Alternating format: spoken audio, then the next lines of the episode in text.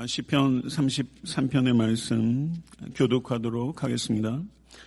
너희 의인들아 여호와를 즐거워하라 찬송은 정직한 자들이 마땅히 할 바로다. 수금으로 여호와께 감사하고 열줄 비파로 찬송할지어다. 새 노래로 그를 노래하며 즐거운 소리로 아름답게 연주할지어다. 여호와의 말씀은 정직하여 그가 행하시는 일은 다 진실하시도다. 그는 공의와 정의를 사랑하시며 세상에는 여호와의 인자하심이 충만하도다. 여호와의 말씀으로 하늘이 지음이 되었으며 그 만상을 그의 입 기운으로 이루었도다. 그가 바닷물을 모아 무더기 같이 쌓으시며 깊은 물을 곳간에 두시도다. 온 땅은 여호와를 두려워하며 세상의 모든 거민들은 그를 경외할지어다. 그가 말씀하심에 이루어졌으며 명령하심에 견고히 섰도다. 여호와께서 나라들의 계획을 폐하시며 민족들의 사상을 무효하게 하시도다. 여호와의 계획은 영원히 서고 그의 생각은 대대에 이르리로다. 여호와를 자기 하나님으로 삼은 나라 곧 하나님의 기업으로 선택된 백성은 복이 있도다. 여호와께서 하늘에서 굽어보사 모든 인생을 살피시며 곧 그가 거하시는 곳에서 세상의 모든 거민들을 굽어 살피시는도다. 그는 그들 모두의 마음을 지으시며 그들이 하는 일을 굽어 살피시는 이로다. 많은 군대로 구원 얻은 왕이 없으며 용사가 힘이 세어도 스스로 구원하지 못하는도다. 구원하는 데 군만은 헛되며 군대가 많다 해도 능히 구하지 못하는도다. 여호와는 그를 경외하는 자 곧 그의 인자하심을 바라는 자를 살피사 그들의 영혼을 사망에서 건지시며 그들이 굶주릴 때 그들을 살리시는도다. 우리 영혼이 여호와를 바라며 그는 우리의 도움과 방패시로다. 우리 마음이 그를 즐거워하며 우리가 그의 성호를 의지하였기 때문이로다. 여호와여 우리가 주께 바라는 대로 주의 인자하심을 우리에게 베푸소서 아멘. 하나님의 말씀입니다. 어, 이 시를 교독하면서 느끼셨겠지만 시편 33편의 장르는 찬양시입니다. 아, 시편 34편의 구조는 크게 네 부분으로 나누어 이해할 수 있습니다. 1절에서 3절을 보게 되면 찬양하라라는 권면이 있고 4절에서 5절을 보게 되면 찬양해야 되는 이유를 기록하고 있습니다. 그리고 6절부터 17절은 찬양의 여러 주제들을 언급하고 있는데요. 특별히 시편 기자는 찬양의 세 가지 주제들을 이야기하고 있습니다. 그 주제는 하나님의 창조, 하나님의 계획, 그리고 하나님의 능력을 찬양하고 있는 것을 볼 수 있습니다. 그리고 18절부터 22절은 이 시의 절정부요, 이 시의 결론부에 해당하는 것이다. 이렇게 볼 수 있습니다. 1절에서 아, 3절을 보게 되면 여호와 하나님께 찬양하라라고 권면하고 있습니다. 너희 의인들아 여호와를 즐거워하라 찬송은 정직한 자들의 마땅히 할 바로다. 수금으로 여호와께 감사하고 열줄 비파로 찬송할지어다. 새 노래로 그를 노래하며 즐거운 소리로 아름답게 연주할지어다. 이렇게 말하고 있는 것을 볼 수 있습니다. 여기에 보게 되면 즐거워하라, 감사하라, 찬송할지어다, 노래하라, 연주하라. 이게 다 비슷한 말이죠. 즉 간접적으로 다섯 번이나 찬양과 관계된 말들이 명령형으로 나타나고 있는 것을 볼 수가 있습니다. 그래서 시편 기자는 강조하는 것이 찬송은 정직한 자들이 마땅히 행할 바라는 것을 강조하고 있는 것입니다. 성도 여러분, 우리가 하나님을 찬양해야 하는 이유는 두 가지입니다. 우리가 하나님의 영광을 찬양하도록 지으심 받았기 때문인 줄 믿습니다. 두 번째는 우리가 찬양하는 것이 우리에게 유익이 되기 때문에 하나님께서 우리에게 찬양하라라고 권면하고 있는 것입니다. 우리는 우리가 노래하는 대상을 담게 됩니다. 하나님과 인간 사이에는 도저히 뛰어넘을 수 없는 간극이 있습니다. 그렇지만 하나님을 찬양하는 성도는 조금씩 그리고 필연적으로 하나님을 담게 되기 마련인 것입니다. 3절에 보게 되면 새 노래라는 표현이 있는데요. 중요한 표현입니다. 무엇이 새 노래입니까? 새롭게 작곡한 노래를 새 노래라고 하는 것이 아니라 하나님의 은혜를 새롭게 경험했을 때 반응으로서 나오는 노래가 새 노래인 것입니다. 이 아침에 여러분과 저의 영혼이 새 노래로 충만할 수 있게 되기를 우리 주님의 이름으로 축원합니다. 4절과 5절을 보게 되면 찬양해야 하는 이유가 언급되어 있는데요. 4절과 5절 제가 읽을 때 다시 한번 본문을 보도록 하겠습니다. 여호와의 말씀은 정직하며 그가 행하시는 일은 다 진실하시도다. 그는 공의와 정의를 사랑하시며 세상 안인 여호와의 인자하심이 충만하도다. 이렇게 말하고 있습니다. 여기에서 여호와 하나님이 어떠하신지를 다섯 가지 중요한 용어들로 표현하고 있는데 여호와 하나님은 정직하시며 진실하시며 공의로우시며 정의로우시며 인자하신 줄로 믿습니다. 여기에 여호와 하나님의 어떠하심이 기록되어 있어요. 그렇기 때문에 우리가 여호와 하나님을 우리가 찬양할 때 이와 같은 하나님의 성품을 담게 되는 것입니다. 6절에서 7절을 보게 되면 찬송의 여러 주제들을 언급하고 있는데 6절에서 6절 17절을 보면 6절에서 9절은 하나님의 창조를 찬양합니다. 제가 다시 한번 읽겠습니다.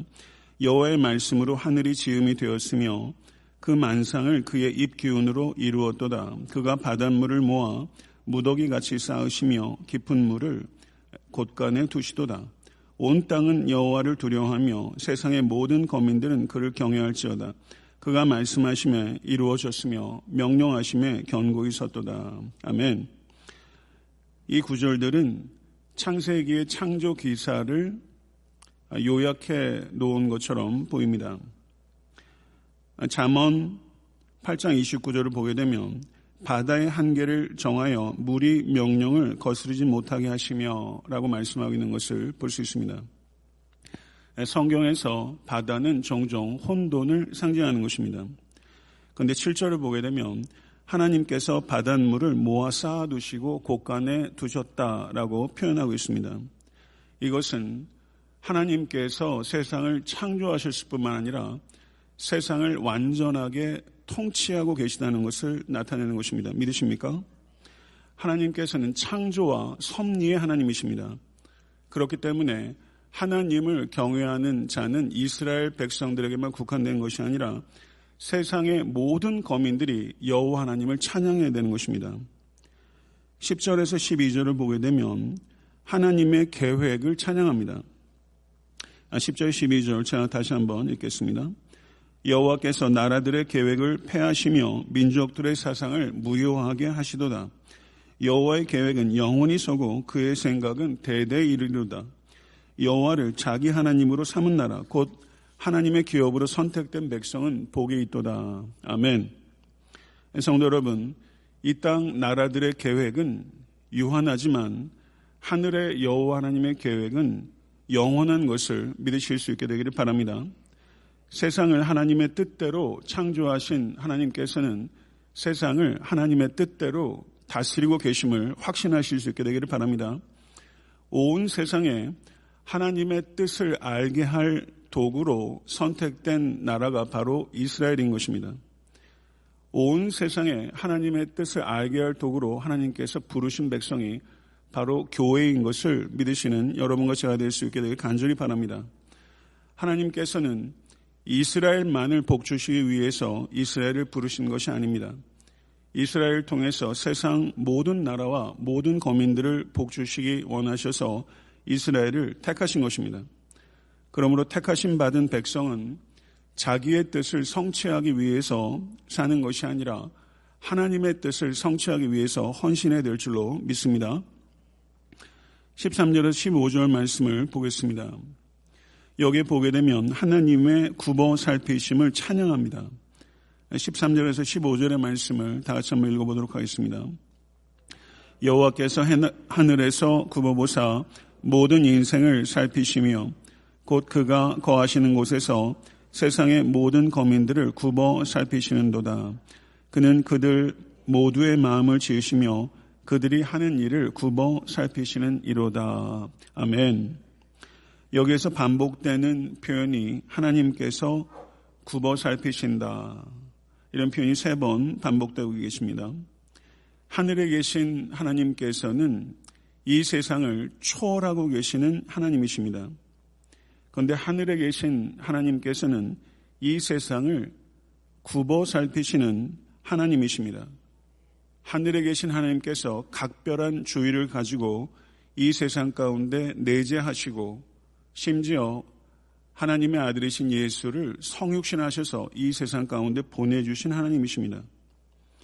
성도 여러분, 여러분과 제가 세상의 근심 걱정으로부터 자유할 수 있는 참된 근거는 하늘에 계신 초월하신 하나님께서 이 세상을 그리고 여러분과 저를 굽어 살피고 계시다는 확신에서 근거하는 것입니다. 이것을 진실로 믿으실 수 있게 되기를 간절히 축원합니다. 15절의 말씀을 다시 한번 보도록 하겠습니다.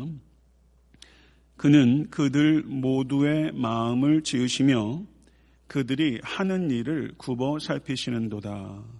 믿으십니까? 이것을 진실로 믿으실 수 있게 간절히 축원합니다. 하나님께서 굽어 살피시는 것이 우리들의 마음과 우리들이 하는 일을 굽어 살피신다는 것입니다. 우리의 마음과 행동을 살피신 하나님 앞에서 삶을 경건하게 이끌어가는 성령의 사람들이 될 수 있게 되기를 간절히 축원합니다. 16절에서 17절은 하나님의 힘을 찬양합니다. 16절과 17절의 말씀을 같이 한번 읽어보도록 하겠습니다. 많은 군대로 구원 얻은 왕이 없으며 용사가 힘이 세어도 스스로 구원하지 못하는도다. 구원하는데 군만은 헛되며 군대가 많다 하여도 능히 구하지 못하는도다. 아멘. 성도 여러분, 승리는 우월한 숫자나 우월한 무장으로부터 나오는 것이 아니라 오직 하늘에 계신 하나님 아버지를 전적으로 믿을 때 주어지는 것이라는 것을 결코 잊지 않으실 수 있게 되길 간절히 바랍니다. 믿음의 싸움을 하십시오. 믿음의 싸움이 없기 때문에 믿음의 승리가 없는 것입니다. 야고보서 4장 7절은 마귀를 대적하라 그리하면 너희를 피하리라 라고 말씀합니다.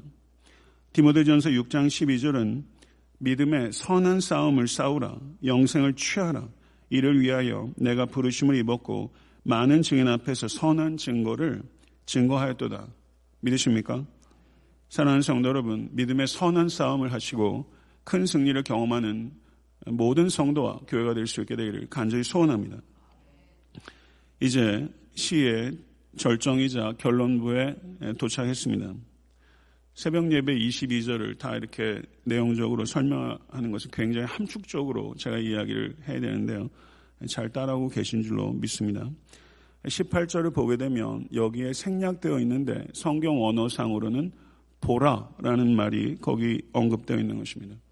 그러니까 시편 기자는 18절에서 보라라고 말하면서 분위기를 환기시키고 이 시를 읽는 모든 회중들의 집중을 어, 요청하고 있는 것이죠. 근데 18절부터 22절을 한번 다시 한번 주의 깊게 읽어보도록 하겠습니다. 18절부터 22절입니다. 여호와는 그 그를 경외하는 자, 곧 그의 인자하심을 바라는 자를 살피사 그들의 영혼을 사망에서 건지시며 그들이 굶주릴 때 그들을 살리시는도다. 우리 영혼이 여호와를 바라며 그는 우리의 도움과 방패시로다. 우리 마음이 그를 즐거워하며 우리가 그의 성호를 의지하였기 때문이로다. 여호와여 우리가 죽게 바라는 대로 주의 인자하심을 우리에게 베푸소서. 아멘. 이렇게 말하고 있죠. 여기서 보게 되면 중요한 단어가 이 마지막 절정부를 제일 앞과 제일 마지막에 싸고 있는 것을 볼 수 있습니다. 18절에 있는 단어, 그리고 마지막 22절에 있는 단어, 공통된 단어가 뭐죠? 인자하심, 인자하심. 인자하심이 히브리어로 헤세드입니다. 헤세드. 찬양의 이유를 죄송합니다. 4절과 5절에 얘기할 때 그때도 여호와 하나님의 정직하심, 진실하심, 정의, 공의 그리고 인자하심 이렇게 하나님의 다섯 가지 성품을 이야기했는데요. 지금 이 시의 절정부에서도 어, 여호와 하나님의 인자하심을 이야기하고 있어요. 그래서 이 시의 가장 핵심적인 단어는 여호와 하나님의 인자하심이라고 말할 수 있는 것이죠. 여기에서 18절의 말씀 여호와를 경외하는 자, 곧 그의 인자하심을 바라는 자를 살피사 이렇게 번역되고 있는데 실제 성경 원어에 입각해서 번역을 하면 여기는 이렇게 번역할 수 있습니다. 여호와의 눈이 그를 경외하는 이들과 그의 인자하심을 기다리는 자 위에 있도다. 이렇게 번역하고 있어요. 여호와의 눈이 그를 경외하는 이들과 그의 인자하심을 기다리는 자 위에 있도다. 성도 여러분, 누가 믿는 사람입니까? 예, 저는 시편 33편 18절이 믿는 자가 누구인지에 대한 가장 탁월한 정의 가운데 하나로 생각합니다. 예, 저를 한번 따라해 보시죠. 믿음은 여호와 하나님을 경외하며 그의 인자하심을 기다리는 것이다. 이렇게 정의할 수 있겠죠. 믿음은 여호와 하나님을 경외하며 그의 인자하심을 기다리는 것이다. 사랑하는 성도 여러분, 이 자리에 계신 모든 성도 한 분한 한 분의 영혼과 삶 위에 The eyes of the Jehovah, The eyes of the Jehovah, 여호와 하나님의 눈이 항상 임할 수 있게 되기를 우리 주 예수 그리스도 이름으로 간절히 축원합니다. 말씀을 맺고자 합니다. 하나님의 계시와 하나님의 역사에 대한 최초의 그리고 최고의 반응은 항상 찬양이어야 될 줄로 믿습니다. 우리는 우리가 노래하는 대상을 닮아가는 것입니다. 우리가 노래할 때 여호와 하나님께서 영광 받으시며 우리가 노래할 때 우리는 우리가 노래하는 여호와 하나님을 더욱 닮게 됨으로 하나님께 더 큰 영광을 돌리게 될 줄로 믿습니다. 매 순간 새 은혜를 사모하십시오. 새 은혜로 충만해져서 여러분과 제가 새 노래를 부르는 사람 될 수 있게 되기를 간절히 축원합니다. 하나님을 아는 참된 지식이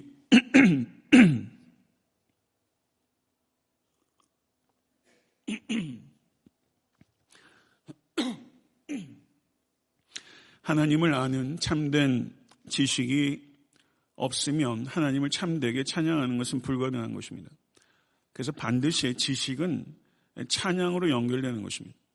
그래서 모쪼록 여러분과 제가 하나님을 아는 지식 가운데 더욱더 깊어지고 넓어질 수 있게 되 간절히 축원합니다. 시편 기자는 세상을 창조하신 하나님, 세상을 다스리신 하나님, 세상을 굽어 살피시는 하나님을 찬양했습니다. 여러분과 저의 찬양의 주제도 날로 다채로워지는 은혜가 임할 수 있게 간절히 바랍니다.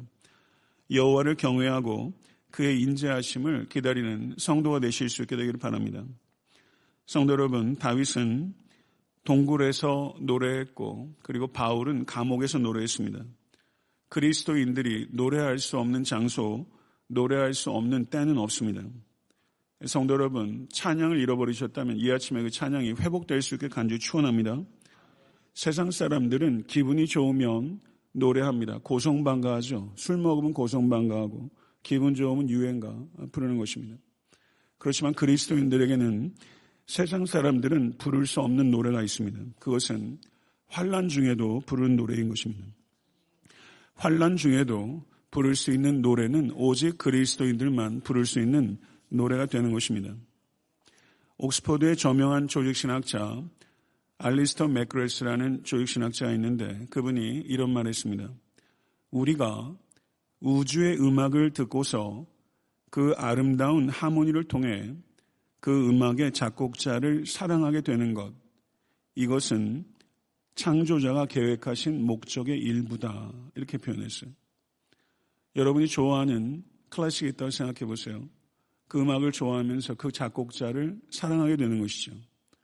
성도 여러분, 하나님께서는 우리가 하나님을 찬양하길 원하실 뿐만 아니라 여러분과 저의 삶이 찬양이 되기를 원하는 줄로 믿습니다.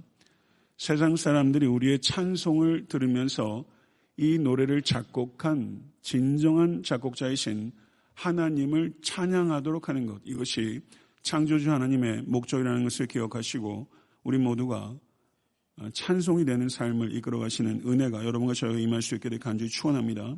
기도하겠습니다. 네, 존귀하신 아버지 하나님, 오늘 시편 33편의 말씀을 통해서 아버지 하나님, 우리가 찬송해야 되는 이유를 깨닫게 하시니 참으로 감사합니다. 하나님 아버지 우리를 예배 공동체로 불러주심을 감사하며 이 자리에 함께한 모든 성도들의 영혼 가운데 새로운 은혜를 부어주시사 새 노래가 끊임없이 솟아나는 샘물과 같이 될 수 있도록 은총 허락하여 주시옵소서. 하나님께서 우리에게 나타나신 계시를 찬양하며 하나님께서 우리를 위해 사용하신 구원의 역사를 찬양하게 하소서. 그래서 우리가 삶의 형편이 어떠하든지 언제든지 어디서든지 여호와 하나님을 찬양하는 성도가 될 수 있기를 원하나이다. 그래서 우리 주변의 많은 이들이 우리의 노래 이유의 궁극적인 이유인 여호와 하나님께로 이끌림을 얻는 우리의 삶이 될 수 있도록 사랑하는 모든 이들에게 하늘의 영을 부어 주시옵소서. 우리 주 예수 그리스도 이름으로 간절히 축복하며 기도드리옵나이다. 아멘.